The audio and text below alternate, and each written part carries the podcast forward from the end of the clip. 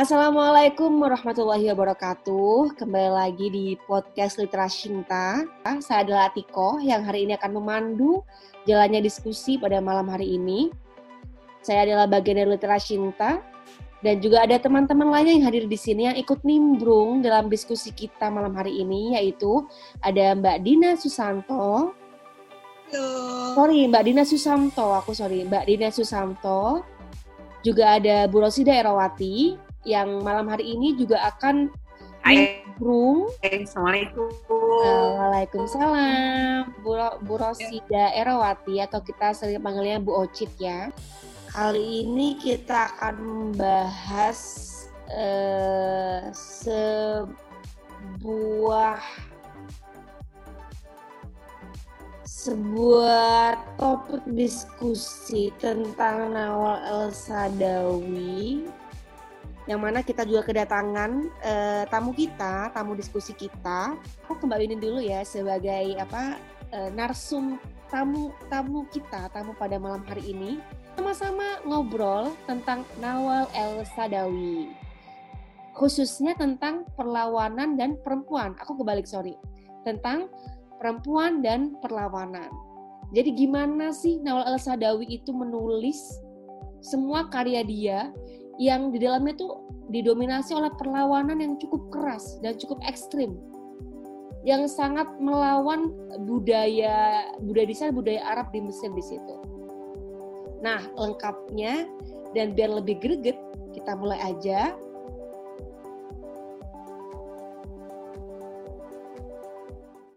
Jadi Mbak Yunin, eh, kira-kira gimana sih perkenalan Mbak Yunin dengan Nawal El Sadawi? Kenapa tiba-tiba Mbak Yunin tuh memberikan anaknya, anak perempuan yang pertama tuh nama Nawal.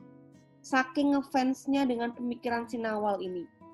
Jadi mungkin Mbak Yunin bisa menceritakan awal mula pandangan pertamanya ke Nawal tuh dari mana gitu. Mbak Yunin silakan. Ya, halo semua, uh, terima kasih saya ucapkan untuk Literasi Sinta UI yang telah memberikan kesempatan ini untuk saya. Ini kesempatan berharga sekali. Sekaligus saya juga berkenalan dengan uh, komunitas ini yang yang sebenarnya komunitas ini memang uh, sangat penting juga uh, eksis begitulah ya. Nah, oke, okay. saya masuk ke pertanyaan dari Mbak Atik tadi.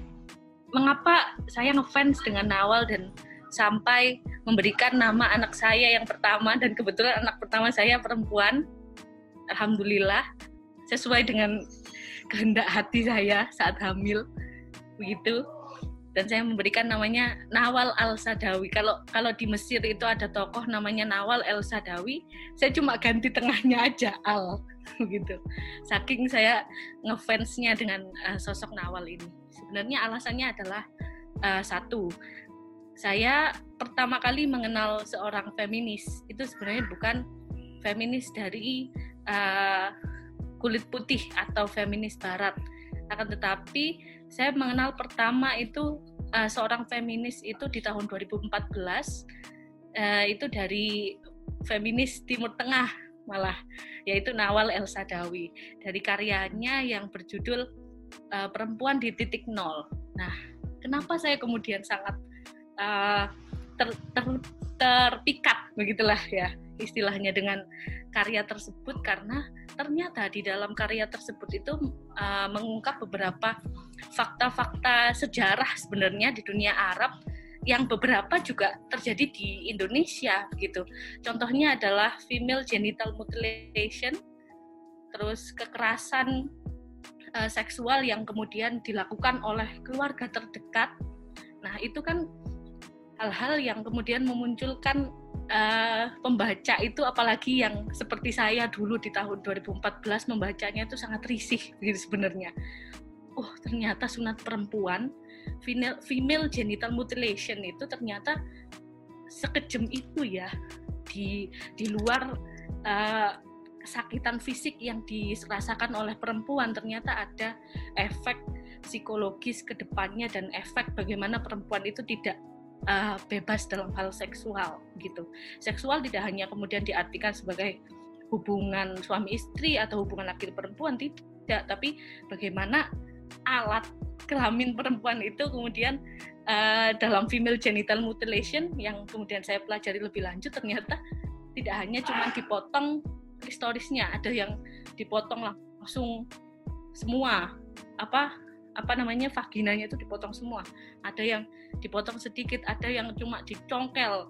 Dan itu pun dengan alat-alat yang sebenarnya tidak tidak layak ya gitu di dunia Arab itu. Tidak sehigienis uh, apa yang kita pikir dengan alat-alat medis seperti sunatnya laki-laki saat ini yang pakai laser gitu enggak. Nah itu yang uh, membuat saya itu merasa bahwa wah ini ini sosok ini uh, Dokter Nawal Elsa Dawi itu adalah sosok yang uh, kayaknya ini dia savage banget gitu kan.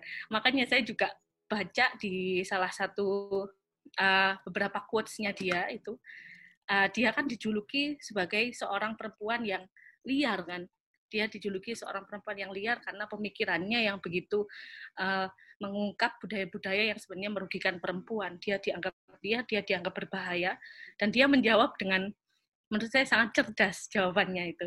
Jawaban dia, iya, saya memang liar dan saya memang uh, berbahaya karena saya tahu kebenaran itu liar dan berbahaya untuk diungkap. Oleh karena itu saya harus lebih liar dan lebih berbahaya begitu kali ya kalau diinterpretasikan uh, di bahasa kita begitu kan. Nah itu yang membuat saya kemudian ini ini bacaan yang tepat saat saya mengenal pertama kali feminis. Saya bilang gitu dan akhirnya uh, dalam hati saya saat tahun 2014 itu saya bacanya nggak satu kali juga. Saya bacanya berulang kali perempuan di titik nol dan akhirnya saya kemudian meresapi itu uh, dalam hati saya kerentek aja. Apa ya bahasa Indonesia-nya kerentek itu dalam hati oh, saya kemudian panggil tersentuh uh, gitu ya? Nyambung. Iya ada ada sebuah bisikan gitu bahwa saya ingin nanti kalau saya dikasih anak perempuan saya kasih nama Nawal Al Sadawi atau Nawal Al Sadawi itu yang itu pertama yang membuat saya itu terpaut dan terpikat dengan sosok satu ini gitu mbak kira-kira Wah keren banget nih Mbak Yunin. Itu tahun berapa Mbak ah. Yunin kemarin eh, pas pertama kali membaca Nawal itu? Tahun 2014. 2014 ya. Oh berarti nggak jauh dari saya. Saya juga mengenal feminis pertama itu uh, ya Nawal ya. Feminis pertama yang, saya yang feminis, feminis yang sangat ini ya sangat berani lah ya. Mungkin sebenarnya kita juga dengar-dengar ya ini itu ini itu. Cuman karyanya langsung yang bagi satu cukup frontal tuh Nawal. Berbeda dengan Mbak Yunin karya pertama yang saya baca itu adalah uh, cerpennya eh novelnya Nawal yang judulnya itu tidak ada tempat bagi perempuan di surga wah saya tuh udah ketika saya baca ketika saya baca novel itu saya tuh langsung wah ini gila nih gila nih. Saya tuh mencari tuh siapa Nawal. Ternyata kan dia psikologis ya dokter psikologis ya si Nawal tuh kan ya? Hmm.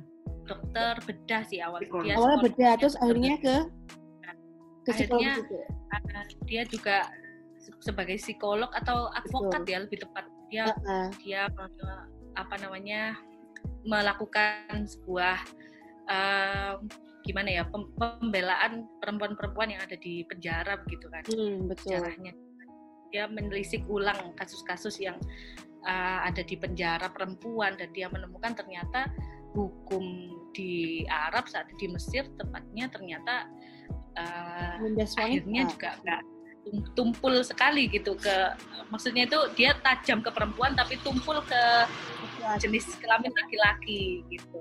Betul. akhirnya dia menemukan itu kan. Nah, dengan sastra lah Sinawal membela gitu ya, apa ya mengeluarkan unek-uneknya gitu ya. Apa yang dia pahami di realitas sosial yang ada di lingkungan dia dia tumpahkan dalam beberapa tulisan dia. Ini saat ini saya juga uh, saya sedang ada di rumah Bapak Sapardi saya menemukan banyak sekali buku Nawal di sini ada memoir seorang dokter perempuan ada tak ada kebahagiaan baginya, juga ada matinya seorang mantan menteri. Dan tidak semua dari buku ini sudah saya baca, jadi hanya beberapa saja yang sudah saya baca. Tapi yang paling melekat bagi saya itu ya itu tidak ada tempat bagi perempuan di surga. Itu benar-benar bagi saya itu menampar sekali ya. Karena e, Nawal tuh mengkritik habis-habisan tentang poligami di situ. Bagaimana seorang perempuan itu yang didoktrin bahwasanya ketika dia merelakan suaminya itu untuk menikah lagi, dia akan mendapatkan pahala yang besar dan akan menjadi dan akan menjadi bidadari di surga atau akan menemani suaminya di surga nanti. Tapi pada kenyataannya di Al-Qur'an di Al-Qur'an pun dijelaskan bahwasanya ketika laki-laki dia itu paha, dia itu masuk surga, maka ketika dia ada di surga dia akan ditemani oleh banyak bidadari dan dia bebas untuk memilih bidadari mana pun.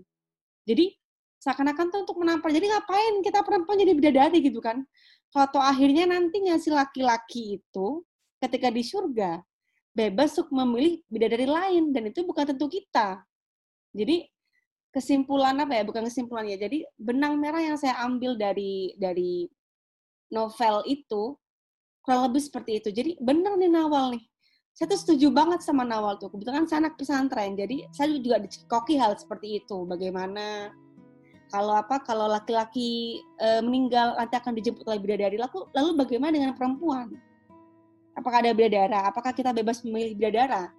Tidak seperti itu juga kenyataannya gitu kan e, dijelaskannya. Jadi uh, ketimpangan ketimpangan keberpihakan kepada sosok perempuan dan laki-laki itu sangat jelas di kebudayaan mereka. Dari itu Nawal menuliskan tamparan-tamparan itu melalui sastra-sastra yang melalui karya sastra yang dia yang dia ciptakan. Ada banyak sekali tentang pelacur juga ada di perempuan titik nol. Tentang ya uh, secara tidak langsung Nawal juga berbicara uh, bahwa perempuan adalah pelacur bagi dirinya sendiri dan juga bagi suaminya, bagi keluarganya. Jadi yang miris itu juga uh, Nawa tuh kalau saya boleh menarik menarik ini ya, meng-highlight omongan Nawal tuh jadi perem, perem, setiap perempuan itu adalah pelacur bagi dirinya sendiri dan keluarganya.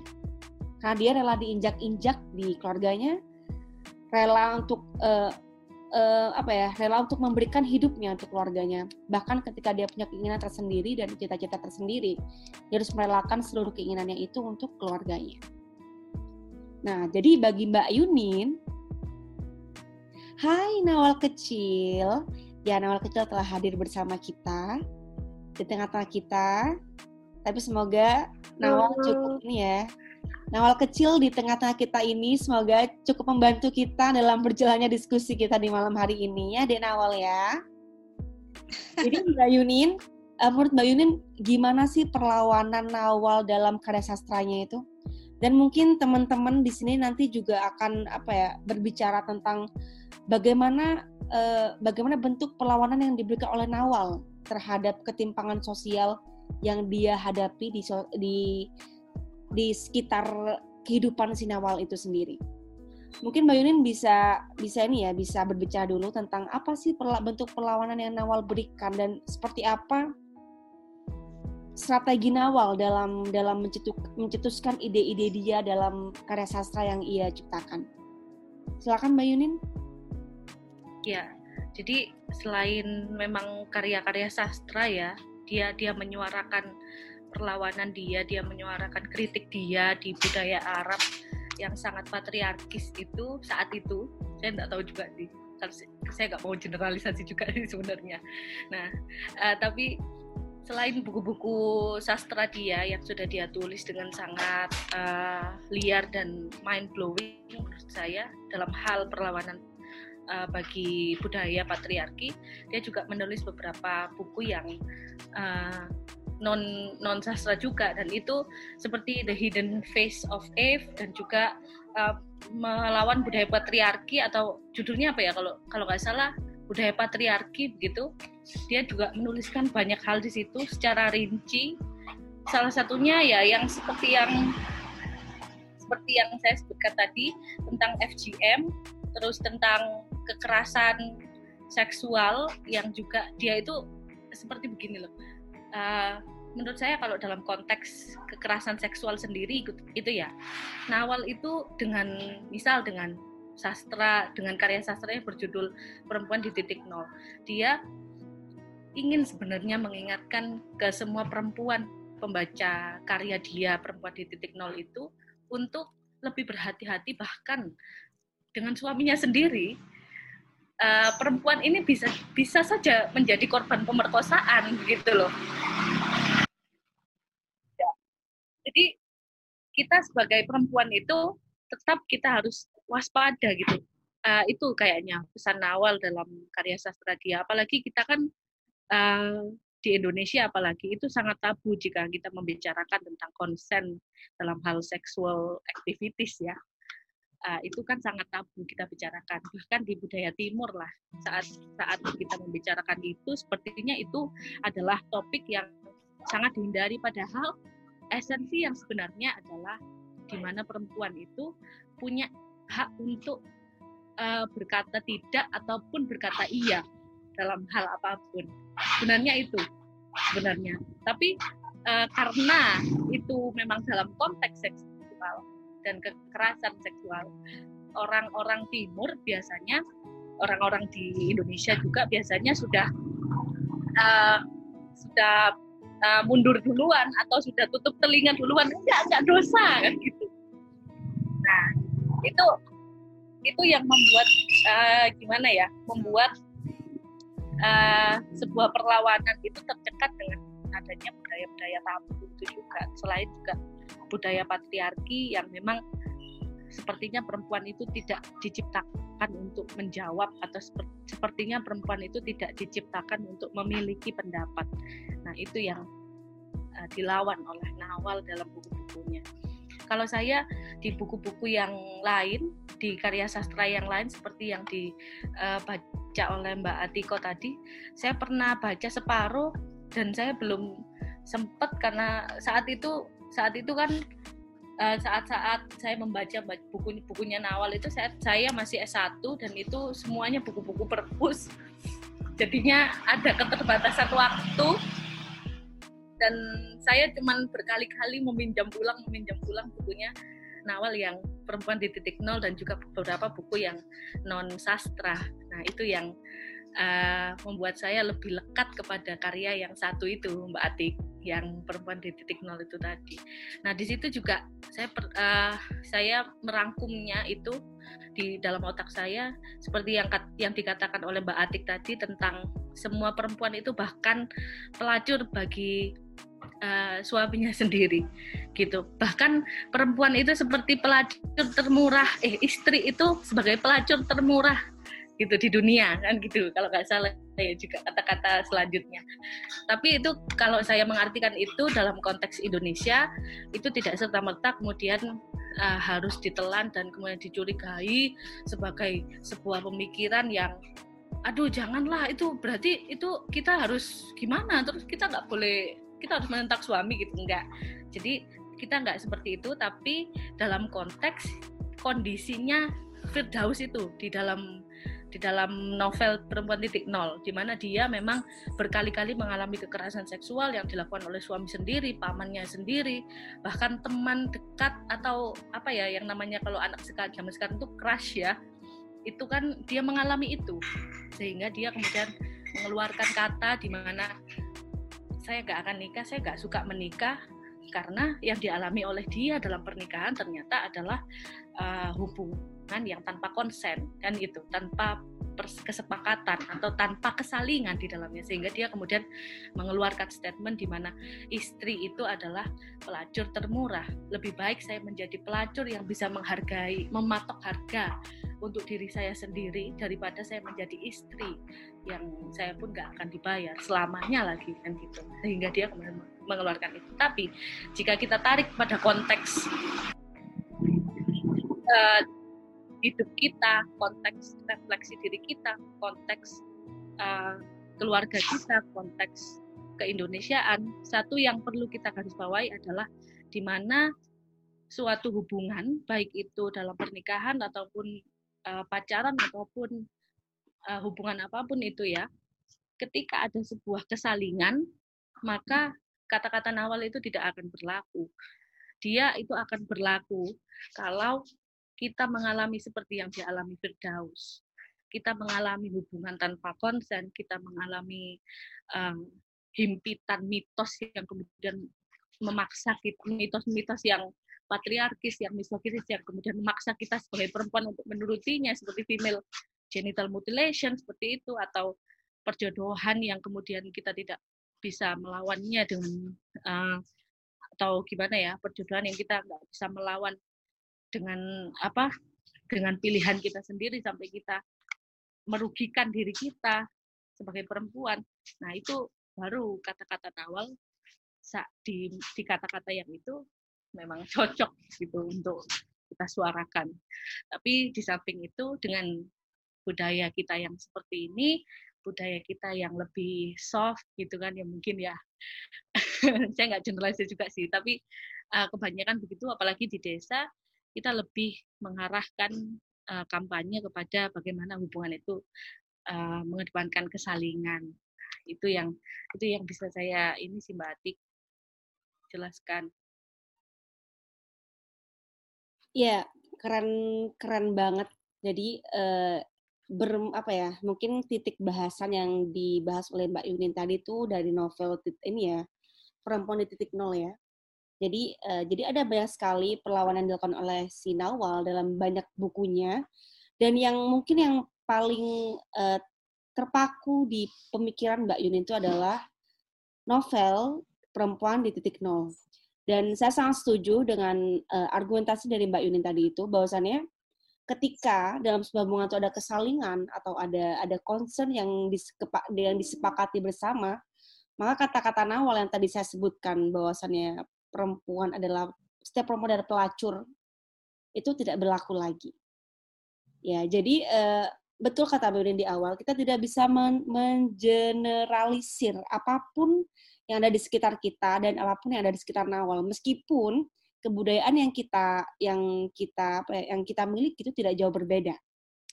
Uh, di sini ada beberapa teman kita yang sudah hadir, mungkin bisa juga memberikan uh, memberikan ulasan atau memberikan argumentasinya tentang apa sih bentuk perlawanan yang dilakukan oleh Nawal terhadap banyak karya sastra yang dia miliki. Mungkin ada Bu Rosida Erawati yang ingin menyampaikan pendapat tentang bagaimana Nawal melakukan perlawanan melakukan perlawanannya terhadap karya sastra yang ia tulis. Bu Acit mungkin bisa di-unmute. Oke. Okay. Oke. Okay. Thank you, thank you, thank you. Halo, halo Mbak Yunin. Ada.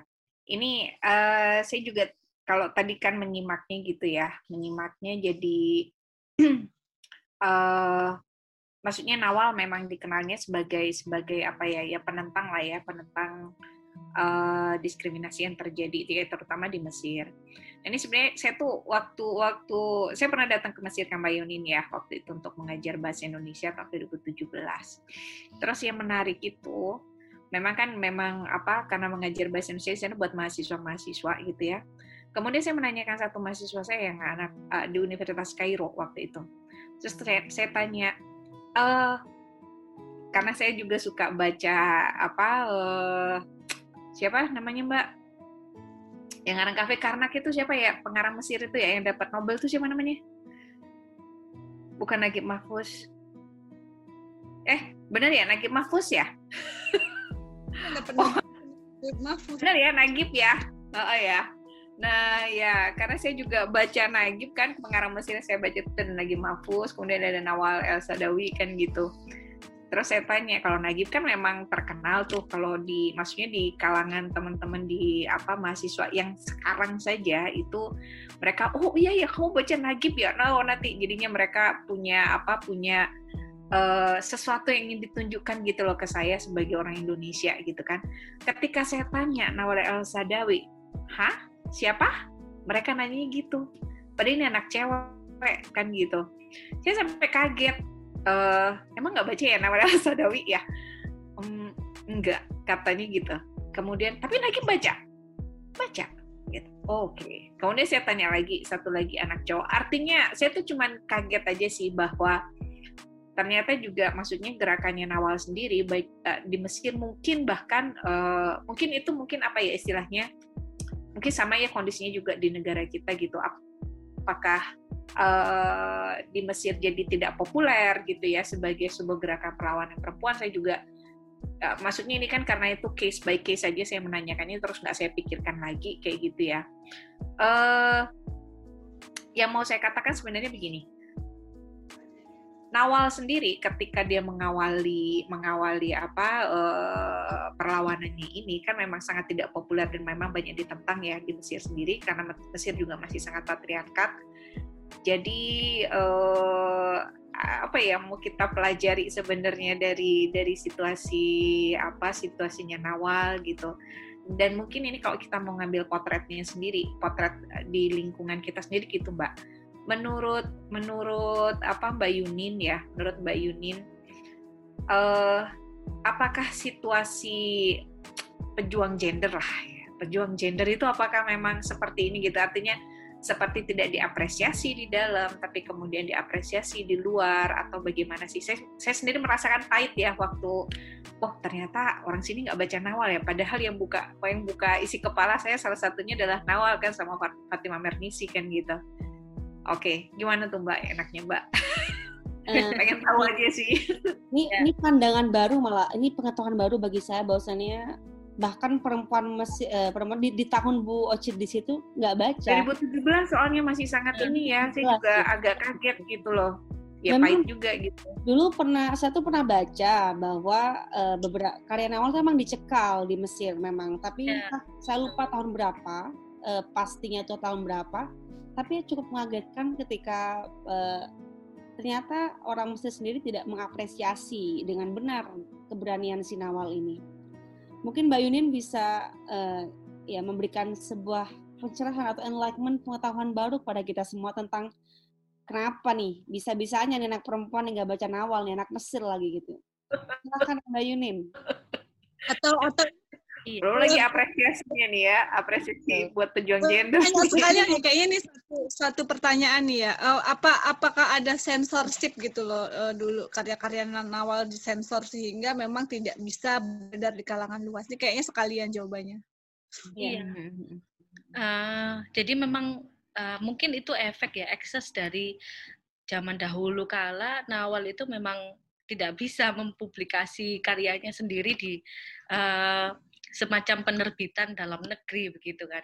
Sekali dia mengeluarkan buku pertamanya itu uh, sebenarnya di usia 13 tahun tapi yang kemudian sangat sangat mengguncang Mesir saat itu ya perempuan di titik nol itu sendiri dan itu langsung membuat dia di penjara kalau nggak salah uh, ininya ya sejarahnya itu dia dia yang sebenarnya saat itu sudah menjadi menteri kesehatan bahkan karena dia memang uh, basisnya adalah kedokteran ya ilmunya dia dia kuliah di uh, fakultas kedokteran begitu menjadi dokter bedah dan kemudian dia berhasil menduduki uh, jabatan sebagai menteri kesehatan. Terus karena dia juga suka tulis menulis dan dia limpahkan semua mungkin uh, apa yang kemudian dirasakan dia sebagai perempuan Mesir dilimpahkan dalam sebuah karya sastra yang kemudian itu ternyata booming saat itu dan membuat para petingginya itu gelisah karena bukunya Nawal seperti mengungkap kejelekan yang ada dalam budaya mereka sendiri begitu kan. Akhirnya Nawal kan dipenjara, di dicopot jabatannya dan di penjara itu itu ada di buku uh, memor seorang dokter kayaknya. Memoir memoir atau memoir ya? Memoir. Memoir. Itu iya. Memoir memoir. Dokter iya. Itu ada di situ di perjalanan dia itu. Kalau saya ingat saya uh, ingat bacanya itu ada di situ. Itu dijelaskan oleh dia bahwa gimana akhirnya itu dia setelah berapa tahun gitu di penjara dia bisa menerbitkan tapi di penerbit uh, Eropa kalau nggak salah akhirnya. Dan uh, begini kalau masalah yang ditanyakan oleh Bu Rosida Erawat tadi mengapa kok sampai nggak diapresiasi gitu kan? Apalagi dia sebenarnya membuka kacamata kita sebagai perempuan kita kacamata kita sebagai seseorang yang sebenarnya peduli akan manusia yang lain manusia yang tertindas gitu kan. Tapi begini bu itu uh, gimana? Saya saya agak perih sih kak mau ngomong ya. Setiap seorang orang yang meneriakan kesetaraan gender atau kemudian punya pemikiran tentang bagaimana kita itu bisa mengaplikasikan kesetaraan gender sebagaimana paling minim aja kayak negara-negara Scotland gitu yang ibu rumah menjadi ibu rumah tangga aja digaji gitu kan. Bukan lagi dianggap sebagai uh, ibu rumah tangga yang tak punya kerja, nggak ngapa-ngapain, cuma jadi beban suami, kan itu. Minimal seperti itu saja uh, rasanya itu tidak mungkin gitu loh bu dan dan banyak dari uh, gini uh, gimana saya cuma mau ngomong gini jangankan Nawal ibu kita sendiri yang ada di Indonesia ibu Kartini saja uh, bahkan yang yang sudah benar-benar berjuang di garis pendidikan ya untuk pendidikan perempuan yang di negara kita sendiri aja tidak semua orang kayaknya kenal dan tidak semua orang membaca bukunya apalagi Nawal yang bukunya itu yeah, banyak yeah. sekali. Karyanya banyak sekali. Kalau kalau Ibu Kartini kan uh, surat yang kemudian dikompilasi begitu kan ya terus dijadikan buku itu. Apalagi Nawal itu yang mirisnya begitu Bu menjadi seorang yang kemudian ingin menyuarakan kesetaraan gender yang dicurigai adalah ininya dulu bahwa kita yang menyuarakan gender berarti kita adalah orang yang uh, pro barat begitu. Biasanya begitu. Kita yang pro barat. Padahal kalau kita kalau kita pelajari betul uh, bagaimana isu-isu gender, bagaimana kesetaraan gender ilmunya, dan bagaimana kalau saya sebut feminisme itu saja, ternyata itu sangat beragam. Feminisme itu sendiri, kesetaraan gender itu sendiri saja, itu nggak bisa diartikan dengan cara yang tunggal. Nah, itu itu yang itu yang nggak diketahui oleh banyak orang yang kemudian keburu menuduh kita sebagai pegiat gender itu kayak penganut barat. Padahal sebenarnya yang kemudian dituduh sebagai penganut barat itu kayaknya ya Bu ya karena saya belajar feminis yang banyak sekali kayaknya itu hanya feminis yang kelas radikal. Padahal feminis itu ada multikultural feminis eksistensialis, feminis psikologi, psikofeminis begitu, ekofeminis, feminis liberal. Nah, sedangkan yang diketahui oleh layak banyak di Indonesia itu terutama apalagi yang banyak juga di, disuarakan oleh para pegiat feminis memang tentang feminis radikal. Yang di dalamnya feminis radikal itu adalah fokusnya adalah tentang tubuh perempuan kebebasan berpakaian kan begitu. Yang cenderung kebebasan berpakaiannya hanya kebebasan berpakaian yang terbuka. Padahal inti dari kebebasan berpakaian adalah mau kamu pakaian tertutup mau kamu terbuka asal itu pilihan merdeka tanpa paksaan ya itu esensinya sebenarnya dan juga uh, feminis radikal yang kemudian uh, sangat terkenal itu memang tentang seksualitas di mana memang perempuan itu dibahasnya ya di feminis radikal itu adalah mereka yang tidak merdeka dalam hal seksualitas, mereka yang tidak merdeka dalam memilih atau menentukan kapan ia hamil. Banyaknya kan perempuan di Indonesia kan bahkan kalau ngomong menunda anak itu sudah wah kamu udah uh, uh gitu kan ditunjuk-tunjuk. Benar benar benar itu. Dan feminis yang muncul itu kebanyakan ke arah situ hanya radikal saja. Dia nggak ngomong tuh feminis liberal yang dulu kita perempuan Indonesia nggak bisa nggak punya hak suara untuk memilih uh, presiden kita sedangkan adanya feminis liberal itu untuk menyuarakan itu untuk untuk kemudian membuat kita itu punya hak voting, membuat membuat kita itu punya hak pilih pendidikan apa, bahkan kita mau masuk teknik kita bisa. Kalau dulu sebelum ada feminis liberal, bahkan pendidikan saja dikotak-kotakan gitu. E, kayak yang dikatakan oleh JJ JJ Roseau, saya nggak nggak nggak tahu gimana itu gimana. Ya, Russo, Russo, Russo. JJ Russo ya Bu ya. Iya. JJ Russo bahwa yang teknik itu khusus untuk anak laki-laki, sedangkan yang anak perempuan ya, yang cooking class, ah. yang sastra, itu klasifikasi pendidikan itu kemudian ditentang loh sama uh, feminis liberal seperti uh, Mary Wollstonecraft. Ya, Mary Wollstonecraft di bukunya Vindication of Women ngomong bahwa pendidikan itu nggak harus loh kita kotak-kotakan kayak gitu perempuan boleh loh masuk ke teknik, tapi itu tidak muncul Bu di, di Indonesia ini. Yang muncul adalah kemudian ya seksualitas kita free, freedom. Hmm. apa pro choice gitu. Itu yang kemudian membuat citra dari orang yang awam, orang yang kemudian uh, menuduh feminis itu lebih ke arah barat padahal ya nggak barat-barat amat sih, enggak. Bahkan orang Barat aja nggak terima loh sama feminis Asia, begitu loh. Orang Barat menanyakan feminisme, feminis beneran nggak? Ke feminis Asia itu yang ya gimana ya itu mirisnya kita sebagai pegiat gender. Apalagi saya jadi kuliah di kajian gender itu orang selalu tanya Hah, kamu kuliah apa? Kamu kuliah jenis kelamin? Itu yang lucu. Mbak, Mbak, aku boleh loh penjelasannya Mbak Yunin nih. Saya jadi, maksudnya saya juga sebenarnya mislead loh mislead uh, apa mis, mis mislead ya mislead apa mislead nih jadinya.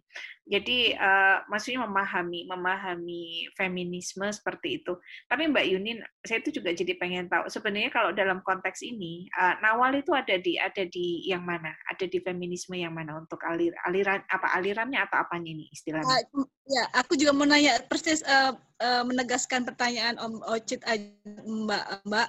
Uh, sebenarnya ada nggak pengaruh pengaruh Barat terhadap uh, cara berpikir Nawal Sadawi gitu. Pengaruh feminis Barat ya.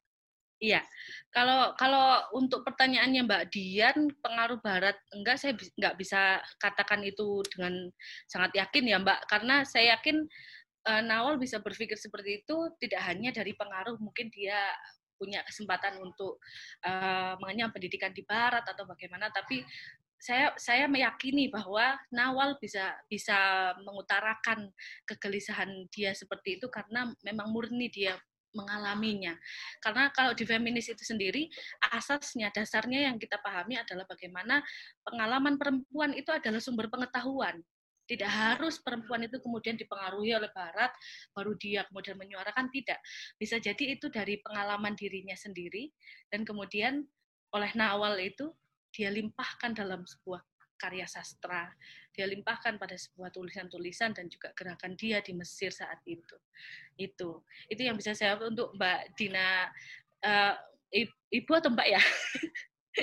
ya, Mbak Dina Susamto. Nah, kalau pertanyaan tentang Nawal itu dalam kelas mana, saya itu juga pernah Mbak memikirkan itu karena saat saya belajar beberapa teori-teori feminis yang buahnya itu, beberapa aliran-aliran yang buahnya, saya akhirnya juga mengklasifikasikan idola saya itu masuk ke mana ya. Nah itu. Jadi Nawal ini kalau menurut saya dengan banyaknya dia menyuarakan kekerasan seksual, dengan banyaknya dia menyuarakan female genital mutilation, kemudian dia juga menyuarakan poligami, dia juga menyuarakan aborsi, di di The Hidden Face of Eve itu dia juga menyuarakan itu. Dia lebih cenderung ke arah uh, radikal dan juga eksistensialis juga. Bagaimana kemudian itu saling bertautan.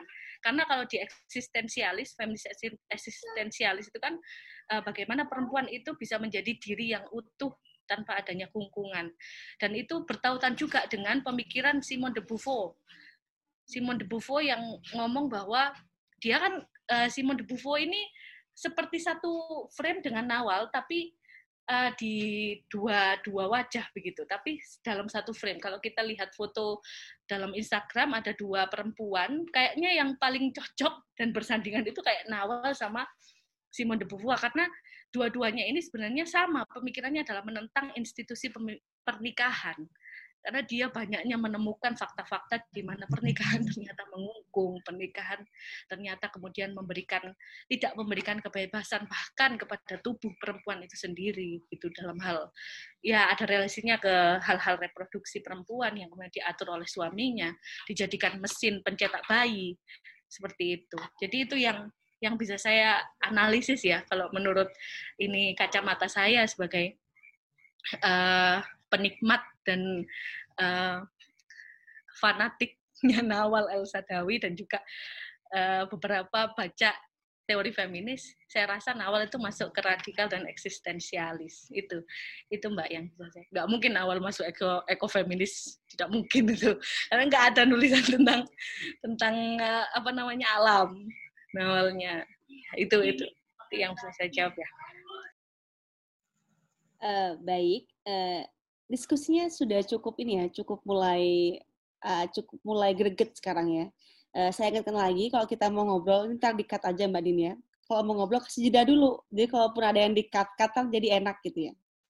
Oke, okay? ada jedanya biar yang edit nggak pusing. Mbak Din antara yang edit soalnya. Ya, oke. Oke, baik Mbak Yunin, Bu Ocit, dan Mbak Dina tentang uh, di kelas manakah si Nawal ini. Dan Nawal ini sebenarnya menganut eksistensi apa dalam dunia feminisme gitu. Cuman mungkin ada satu hal lagi yang mungkin tadi ditanyakan oleh Bu Ocit di awal, uh, di awal diskusi itu.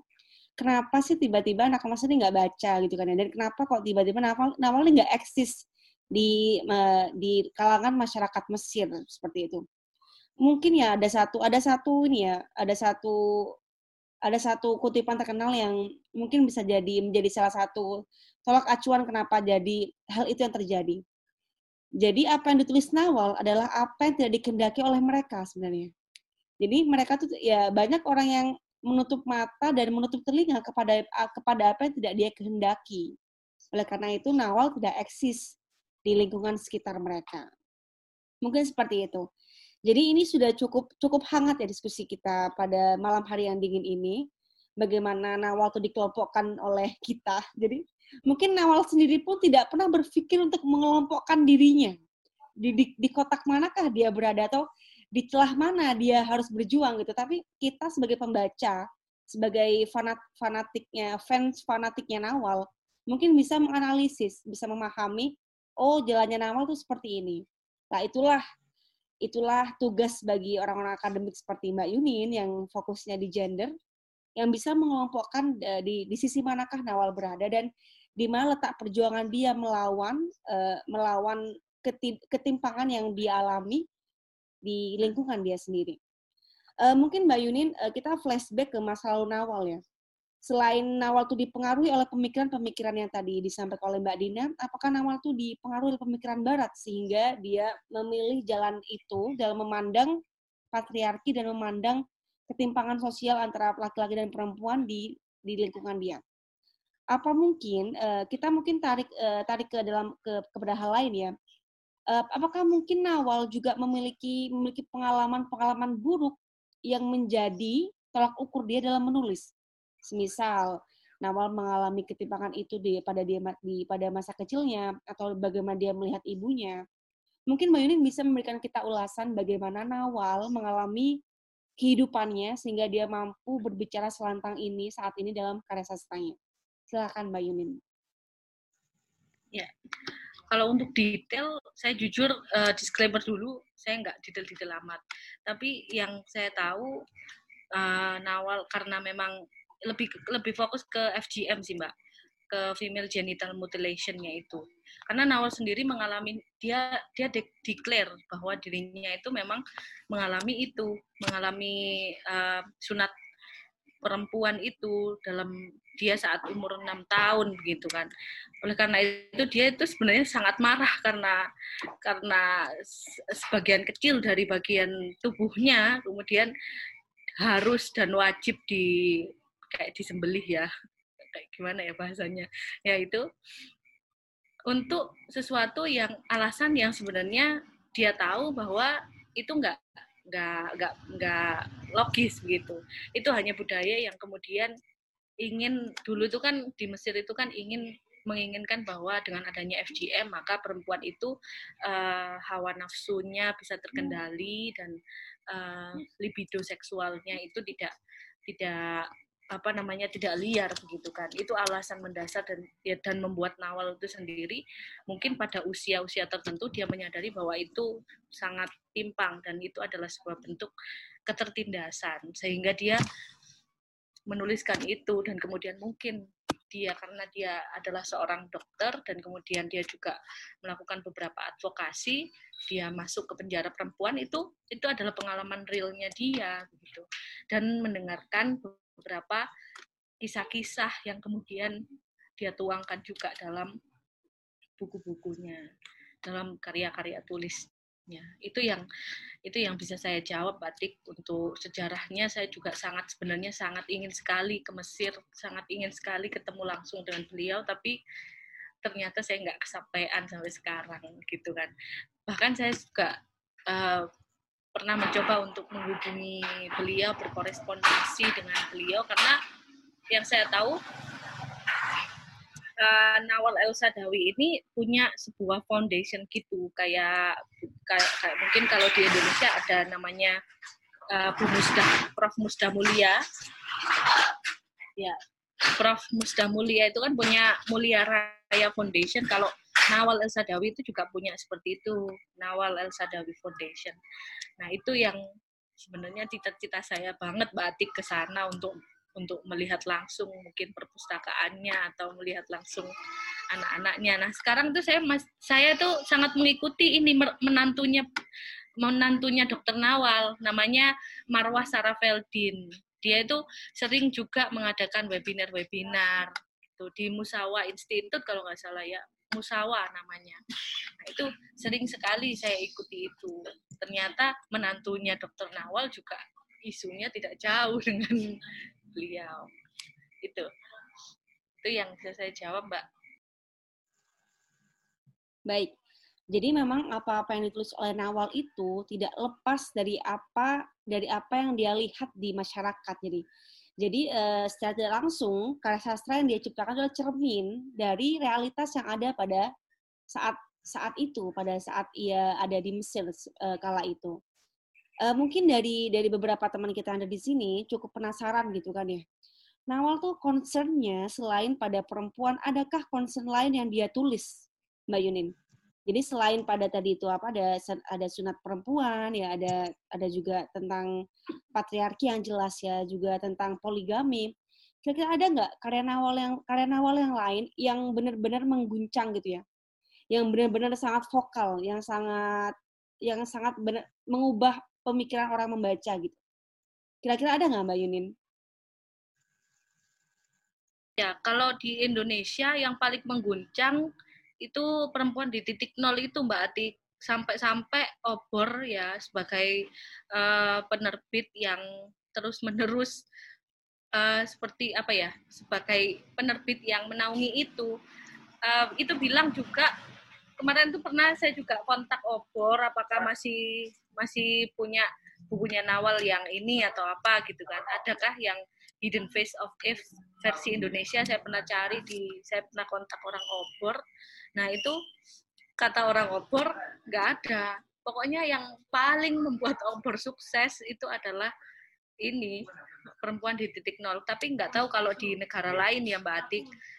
negara itu kan sudah diterjemahkan di banyak banyak ini ya banyak negara banyak sudah diterjemahkan di banyak bahasa di beberapa negara dan uh, saya kurang tahu kalau di negara lain kalau di Indonesia buku itu sudah prima donanya. Betul. Nawal ya perempuan di titik nol. Tapi ada juga buku yang lain yang sangat untuk dibaca dan berbahasa Indonesia yaitu yang uh, menguak budaya patriarki tadi itu kayaknya masrit banget deh Betul. untuk para apa ya para milenials juga para ini biar biar bisa berkaca begitu kira-kira memang se seberlapis apa sih penindasan yang dialami oleh perempuan atau berpotensi dialami oleh perempuan di masa kini?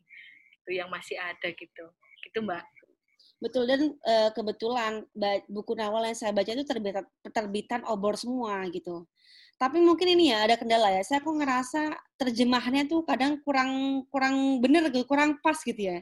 Ya mungkin itu bisa diperbaiki satu saat nanti. Saya kok ngerasa terjemahan dari buku Nawal ini kok agak-agak gitu tapi mungkin karena dulu saya mungkin kurang membaca banyak buku ya, jadi saya ngerasa ya. aneh.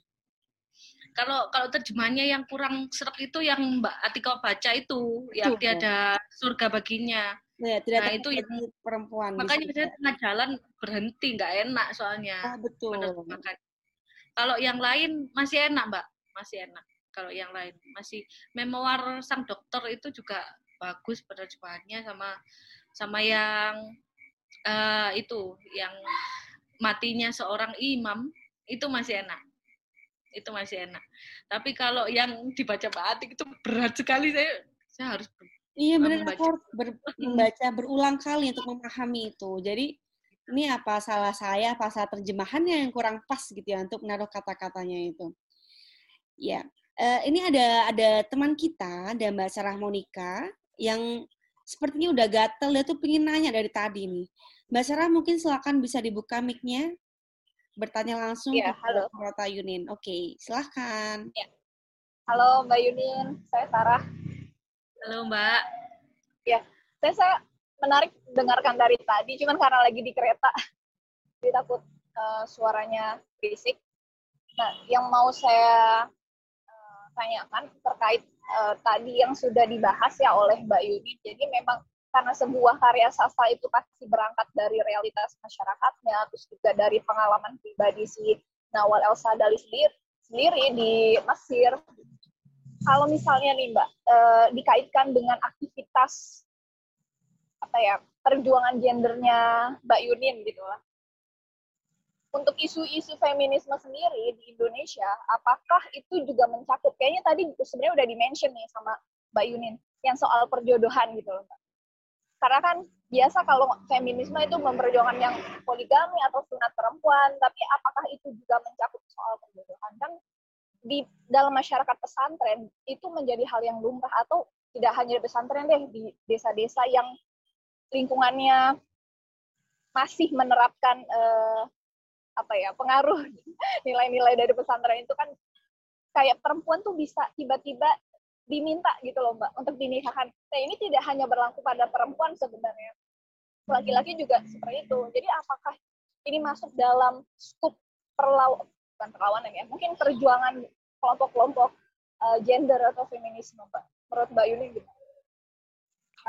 Iya, itu uh, itu begini kalau kalau saya boleh jawab ya yang ini ini perlu kita luruskan dulu sebelum ke situ kita perlu luruskan dulu uh, arah berpikir kita tentang patriarki menurut saya. Karena yang ditanyakan oleh Mbak Sarah tadi benar juga.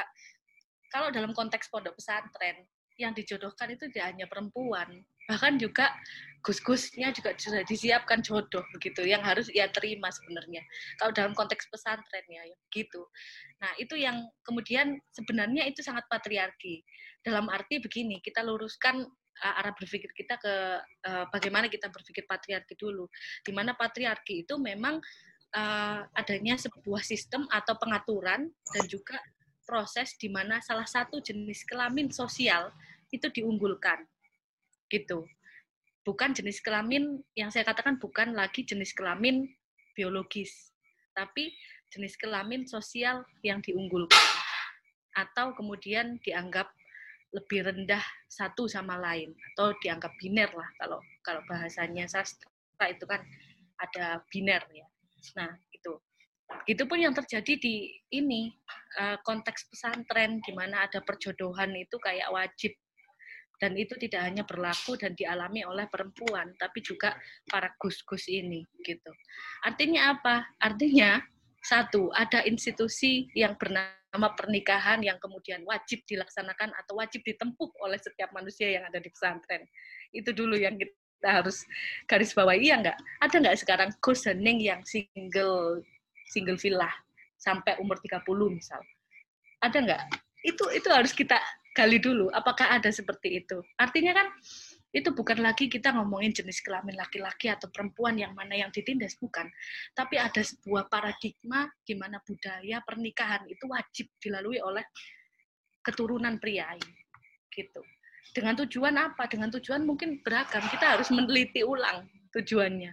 Satu mungkin ingin uh, memang diwajibkan untuk menikah karena ingin memiliki keturunan yang bisa meneruskan pondok pesantren.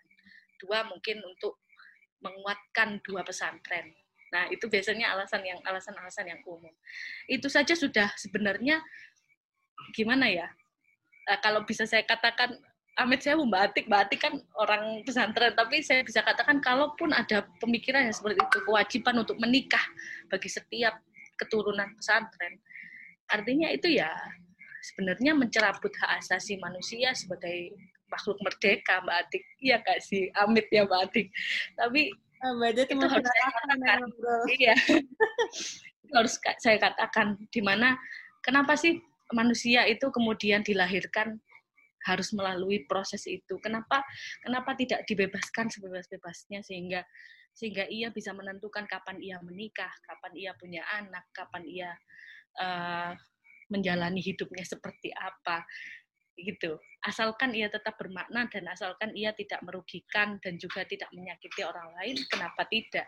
Harusnya kan pemikiran yang seperti itu yang di ini kan di uh, terapkan. Tapi saya tidak katakan semua pesantren seperti itu. Ada pesantren yang seperti uh, mungkin teman-teman di UI sudah banyak uh, banyak ini ya, banyak tahu tentang pesantren yang ada di Cirebon, pesantren Pondok Jambu dengan Bu Nyai Mas Ria Amfa beliau itu punya cerita yang luar biasa menurut saya karena beliau ditinggal oleh Pak Yai, ditinggal meninggal dunia ya, ditinggal dan kemudian ada suatu kisah di mana pondok pesantren saat Abah Yai, maksudnya Pak Yai, Pak Yai laki-laki ya, itu sudah tidak ada. Santri-santrinya itu boyong semua. Santri-santrinya itu nggak mau mondok di situ. Sehingga kemudian Bunyai Amfa itu menarik mic, mungkin dia mau ngasih pengumuman gitu ya. Teman-teman apa atau bukan teman-teman mungkin santri-santri. Mohon jangan khawatir karena saya karena saya memimpin sendiri dan saya hanya punyai karena saya sudah menikah menikah saya menikah dengan Tuhan. Jadi jangan khawatir jangan sampai pulang. Hanya karena Pak Yai tidak ada. Punyai Mas Ria Alfa kemudian memimpin pondok pesantrennya itu sendiri. Sampai sekarang kayaknya belum nggak nggak menikah. Tidak belum menikah yang saya tahu. Itu yang itu yang pesantren model seperti itu sebenarnya harus harus kita up gitu loh kita populerkan. Gimana ada sebuah sebuah uh, lembaga pendidikan Islam itu memiliki pemikiran sehumanis itu kalau bisa saya katakan itu sangat humanis gitu kan tidak seperti pemikiran-pemikiran pesantren yang sangat kaku gitu tentang institusi memandang institusi pernikahan dan kemudian memaksakan anak turunnya untuk melalui itu dengan cara perjodohan lagi. Berlapis sekali gak sih mbak? Kalau kita lihat. Dan ya. itu ten, iya tentu itu sesuatu yang kalau kalau dalam uh, kajian kami di kajian gender itu sesuatu yang sangat masuk dalam uh, penelitian kami. Misal kita meneliti tentang itu gitu. Bahwa ada sebuah uh, tatanan kita nggak bisa langsung katakan itu penindasan atau itu sebuah ketimbangan tidak tapi ada sebuah tatanan yang begini. Sedangkan ada sebuah pilihan yang begini. Mungkin begitu yang bisa kita jelaskan ya. Uh, kita kan tidak tidak mematok generalisasi. Feminisme itu tidak sebenarnya esensinya itu adalah menghidupkan empati tidak mengeneralisasi suatu hal dan selalu melihat konteks. Sebenarnya feminisme itu tentang itu. Dan akhirnya ujungnya feminisme itu selalu ABC, access, benefit, and control. Sebenarnya itu bukan untuk yang lain, bukan. Tapi itu sebenarnya esensinya feminis. Itu itu Mbak yang bisa saya jawab Mbak ya.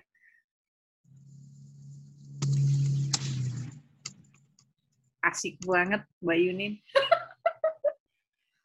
Halo Mbak. Ya, uh, thank you banget Mbak buat penjelasannya. Saya menarik sih melihat fenomena itu. Memang itu menjadi sebuah apa ya, sesuatu yang lumrah di pesantren. Tapi saya juga menemukan banyak teman-teman yang saya di pesantren bisa menegosiasikan perjodohan. Nah, justru nih orang-orang biasa yang bukan di pesantren, tapi karena daerahnya itu sudah menganut tradisi seperti itu, akhirnya perjodohan tuh menjadi sesuatu yang ya itu harus dilakukan. Dan bukankah ini menjadi apa ya semacam pertentangan kan? Bahwa setiap manusia itu punya hak menentukan pilihan hidupnya sendiri pilihan orang-orang yang mau dinikahkan dan saya pikir ini sangat relate dengan uh, dengan kajian feminisme yang yang mengedepankan emansipasi perempuan dalam hal itu. Jadi saya pikir itu itu juga ya saya, saya saya setuju banget tadi yang contoh di Cirebon, justru saya melihat ada pesantren-pesantren di Cirebon yang uh, powernya justru di bunyainya. Jadi kiainya itu hanya melaksanakan titah dari istrinya, semacam itu. Lebih punya power nih kalau yang di daerah Cirebon. Saya sangat apresiasi, maksudnya itu luar biasa sih untuk konteks dunia pesantrennya. Beda kayak mungkin di pesantren daerah-daerah lain yang Jawa Tengah atau Jawa Timur. Itu sih Mbak, tapi saya sejauh ini mungkin ya se, se sempit pengetahuan saya mengenai aktivisme aktivis aktivisme dari uh, kajian gender atau feminisme itu kayaknya belum belum apa ya belum merambah ke wilayah yang soal perjodohan itu itu sih itu aja. Thank you. Baik terima kasih buat Mbak Sarah buat Mbak Yunin Jadi diskusi yang sangat ini ya, yang sangat asik ketika kita sudah berbicara tentang perjodohan.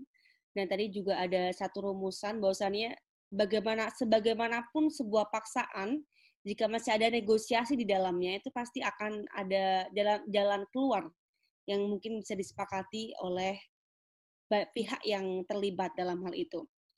Jadi eh, memang benar eh, sebuah perjodohan itu ya saat ini mungkin sudah banyak sekali orang-orang yang bisa menegosiasi dari dari keputusan perjodohan tersebut. Masalahnya adalah dalam negosiasi itu pun masih harus ada pihak yang kalah di situ. Dan kebanyakan pihak perempuannya yang kalah daripada pihak laki-laki. Karena apa? Karena uh, pihak perempuan itu tidak bisa dibebaskan sebagaimana laki-laki bisa bebas. Termasuk dalam dalam hal pendidikan, dalam dalam hal mencari pengalaman dan lain sebagainya. Jadi negosiasi di sana yang kat yang juga bisa menjadi jalan keluar dalam sebuah masalah perjodohan itu, namun di sisi lain juga bisa menumbangkan pihak perempuan yang dianggap seperti tadi itu biner, dianggap dianggap sebagai sub subaltern ya istilahnya kalau Spivak itu. Ya seru sekali mungkin uh, ada ada ada teman-teman yang ingin menambahkan tentang tentang negosiasi dalam sebuah dalam sebuah apa nih namanya nih kasus-kasus kasus-kasus patriar patriarkal yang terjadi di sekitar kita ini. Jadi, oh iya, halo, ya? Iya. Oh ya Mbak Tik, aku juga baru keinget. Hmm. Uh, pernah nggak lihat YouTube pernikahan Ning sama Gus yang di Lirboyo. Lirboyo itu besar yang di Jawa Timur ya. Mm-hmm. Itu itu kan sangat mewah, megah dan mereka juga tidak akan terlepas sepertinya dengan proses perjodohan itu tadi. Tapi uh, ada salah satu santri situ yang juga teman saya, anak Lirboyo, itu dia bilang, Ening itu menunggu-nunggu proses perjodohan. Jadi ada loh perempuan itu yang memang dirinya tahu bahwa porsi dia di pesantren itu pasti akan dijodohkan gitu. Jadi dia kemudian uh, sebagai diri seorang perempuan menurut saya tidak kemudian kita artikan dia yang kemudian mempersiapkan diri untuk dijodohkan dan menerima perjodohan itu adalah entitas yang lemah. Betul. Tidak kalau kalau kalau bisa kalau saya bisa menganalisis itu ya. Tapi dengan adanya dia menyadari konteks dia, dia menyadari bahwa oh iya saya akan dijodohkan karena saya neng dari pondok besar. Nah, itu. Maka saya menanti berjodohan itu dan saya bahagia menerima itu. Nah, itu adalah sebuah power, itu agensi loh, itu agensi diri perempuan sebenarnya. Kita kita nggak bisa itu katakan sepenuhnya semua perjodohan nah, itu betul. adalah buah penindasan. Enggak. Ada beberapa konteks yang memang si anak ini memang tumbuh hmm. dengan itu sehingga dia dan ada internalisasi gitu. Iya. Nah, Jadi itu. memang uh, para perempuan ini dipersiapkan untuk menerima kenyataan bahwasannya one day kamu tuh akan dipertemukan gitu. Jadi kalau kami tuh ada kayak gini ya. Kalau di kalau di kami tuh di gini. Menikah tuh ada dua, menikah seliro, menikah karena rasa atau menikah karena prinsip. Jadi itu, jadi menikah itu ada dua, menikah prinsip dan menikah karena rasa. Dan yang dihadapi oleh para ya para putra putri kiai yang ada di sekitar kita itu, salah satu sisi dia memang sudah menantikan si Gusnya itu untuk datang melamar dan yang dijodohkan untuk dia. Di sisi lain dia sudah memahami apa itu menikah prinsip. Jadi mereka menikah karena mereka memiliki visi misi yang sama, yaitu untuk meneruskan apa yang sudah dibangun oleh keluarganya sebelumnya. Seperti itu.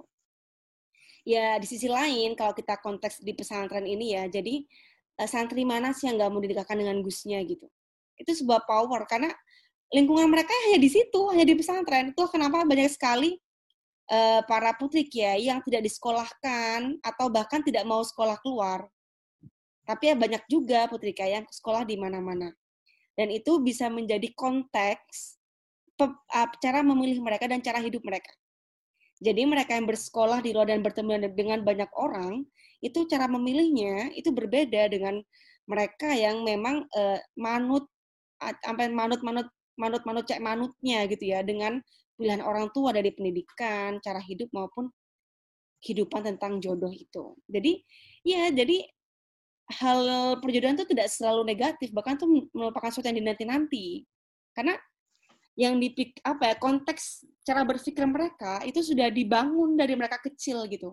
Dan tidak ada destruksi nggak ada nggak ada nggak ada ini nggak ada distrak dari luar. Yang mendistraksi pemikiran mereka tentang jodoh dan apa yang dia idamkan tentang sosok laki-laki. Gitu kan? Kan kalau udah keluarkan ke sekolah keluar berbeda ya. Ketemu orang sana orang sini cara berpikir kayak gimana itu udah berbeda. Dan itu membentuk kekaguman tersendiri gitu kan. Ada membelokkan mendistraksi pikiran seseorang sehingga dia berani menentukan pilihannya meskipun dalam ketika dia menentukan pilihannya itu ada negosiasi yang tidak tercapai. Ini itu itu banyak terjadi dan ya itu tadi sampai akhirnya uh, ada ada pemahaman bahwa menikah itu ada dua jalan. Menikah karena rasa dan menikah karena prinsip.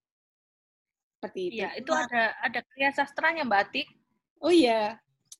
Iya, hati Suhita itu. Oh betul. Itu itu tidak hanya di kegalauan dan apa ya kerisauan dan juga rasa tidak enak di awal perjodohan itu tidak hanya mayoritas dialami oleh perempuan juga tapi juga para gus juga loh. Iya benar, benar sekali. Gusnya itu juga karena kungkungan itu tadi karena kungkungan uh, institusi pernikahan yang su memang sudah dimodel seperti itu itu juga mampu membuat gus-gus itu juga galau ya tidak posisi untuk menolak keinginan orang tua.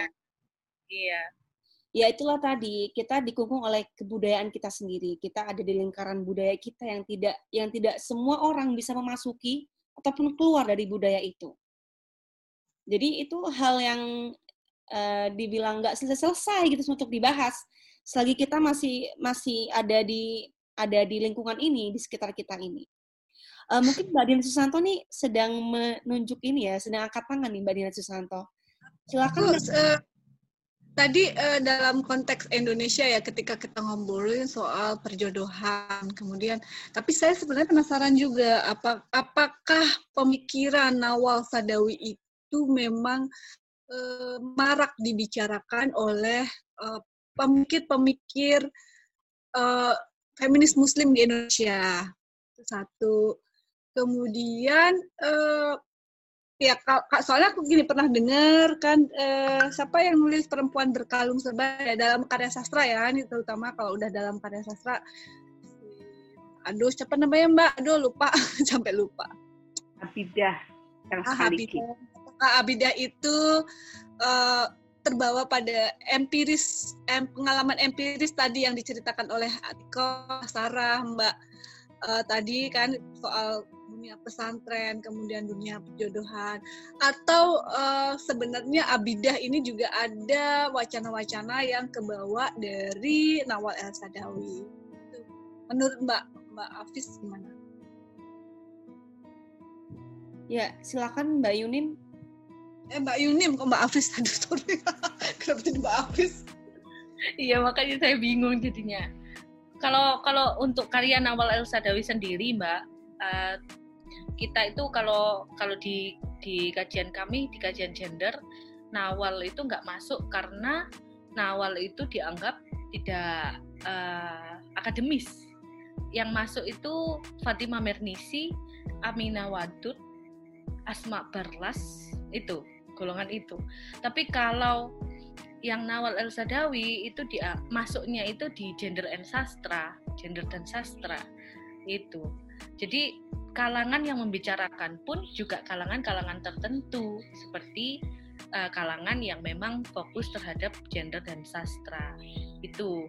Terus uh, terkait eh, isu-isu uh, yang kemudian berpengaruh atau tidak dengan karya-karya sastra di Indonesia, jujur saya belum membaca yang uh, perempuan berkalung sorban dan juga belum belum ini sih belum melihat filmnya juga mbak. Sayang sekali. Tapi habis ini kayaknya saya saya jadi pengen lihat karena saya baru tahu kalau itu penulisnya perempuan. Nah itu. Jadi saya pengen pengen tahu. Tapi yang saya tahu ya mbak yang sangat mempengaruh yang sangat terpengaruh ya dengan karya-karya atau juga pemikiran Nawal itu adalah NH Dini mbak malah malah NH Dini ya? iya malah NH Dini karena saat itu NH Dini itu ada sebuah kayak kongres perempuan internasional begitu kayaknya di tahun 80-an dan dia itu perwakilan Indonesia, beliau itu perwakilan Indonesia dan Nawal itu perwakilan dari Mesir dan mereka bertemu di situ Mbak. Dan mereka dalam satu forum kayaknya satu meja sehingga mereka banyak bertukar pikiran dan En Hadini pun sempat menulis itu dan menstatementkan bahwa ada sosok yang bernama Nawal El Sadawi yang sangat powerful di negara Timur Tengah. Dalam novelnya En Hadini yang Gunung Ungaran, Mbak tentang aging gitu kan tentang bagaimana dia itu mengalami masa-masa lansia dia dan kemudian dia flashback di mana dia bertemu Nawal dan juga menceritakan bagaimana powerfulnya si apa uh, Nawal ini dalam novelnya. Dan beberapa saya lihat memang karya-karya N Hadini itu uh, feministik sekali sebenarnya. Itu itu yang itu yang agak-agak sama dengan Nawal. Itu mah N Hadini yang saya tangkap untuk sastrawan Indonesia ya. Ah. Sastrawan perempuan Indonesia. Oke. Oke, Atiko. Oke, ini keren banget. Aku juga baru ngeh nih NH Dini. Uh, karena aku tidak membaca semua karya NH Dini kebetulan. Ya, ini cukup diskusinya cukup seru ya. Nawal El Sadawi tetaplah uh, memiliki pemikiran yang long long life uh, talk ya, pemikiran yang uh, sepanjang hidup itu akan berguna untuk kita semua sebagai perempuan dan juga sebagai seorang yang uh, ingin menjadi orang yang humanis dan juga memperjuangkan kesetaraan. Ya. Oke, terima kasih Mbak Kurotayunin atas kebersediaannya untuk mengikuti podcast kita. Ini yang podcast kita yang paling awal ya, yang terbaru yang perdana. Semoga apa yang kita bicarakan pada malam hari ini bermanfaat bagi kita, terutama juga untuk pembaca yang nantinya akan mendengarkan podcast ini. Oke, okay, uh, eh, terima kasih dan sampai jumpa.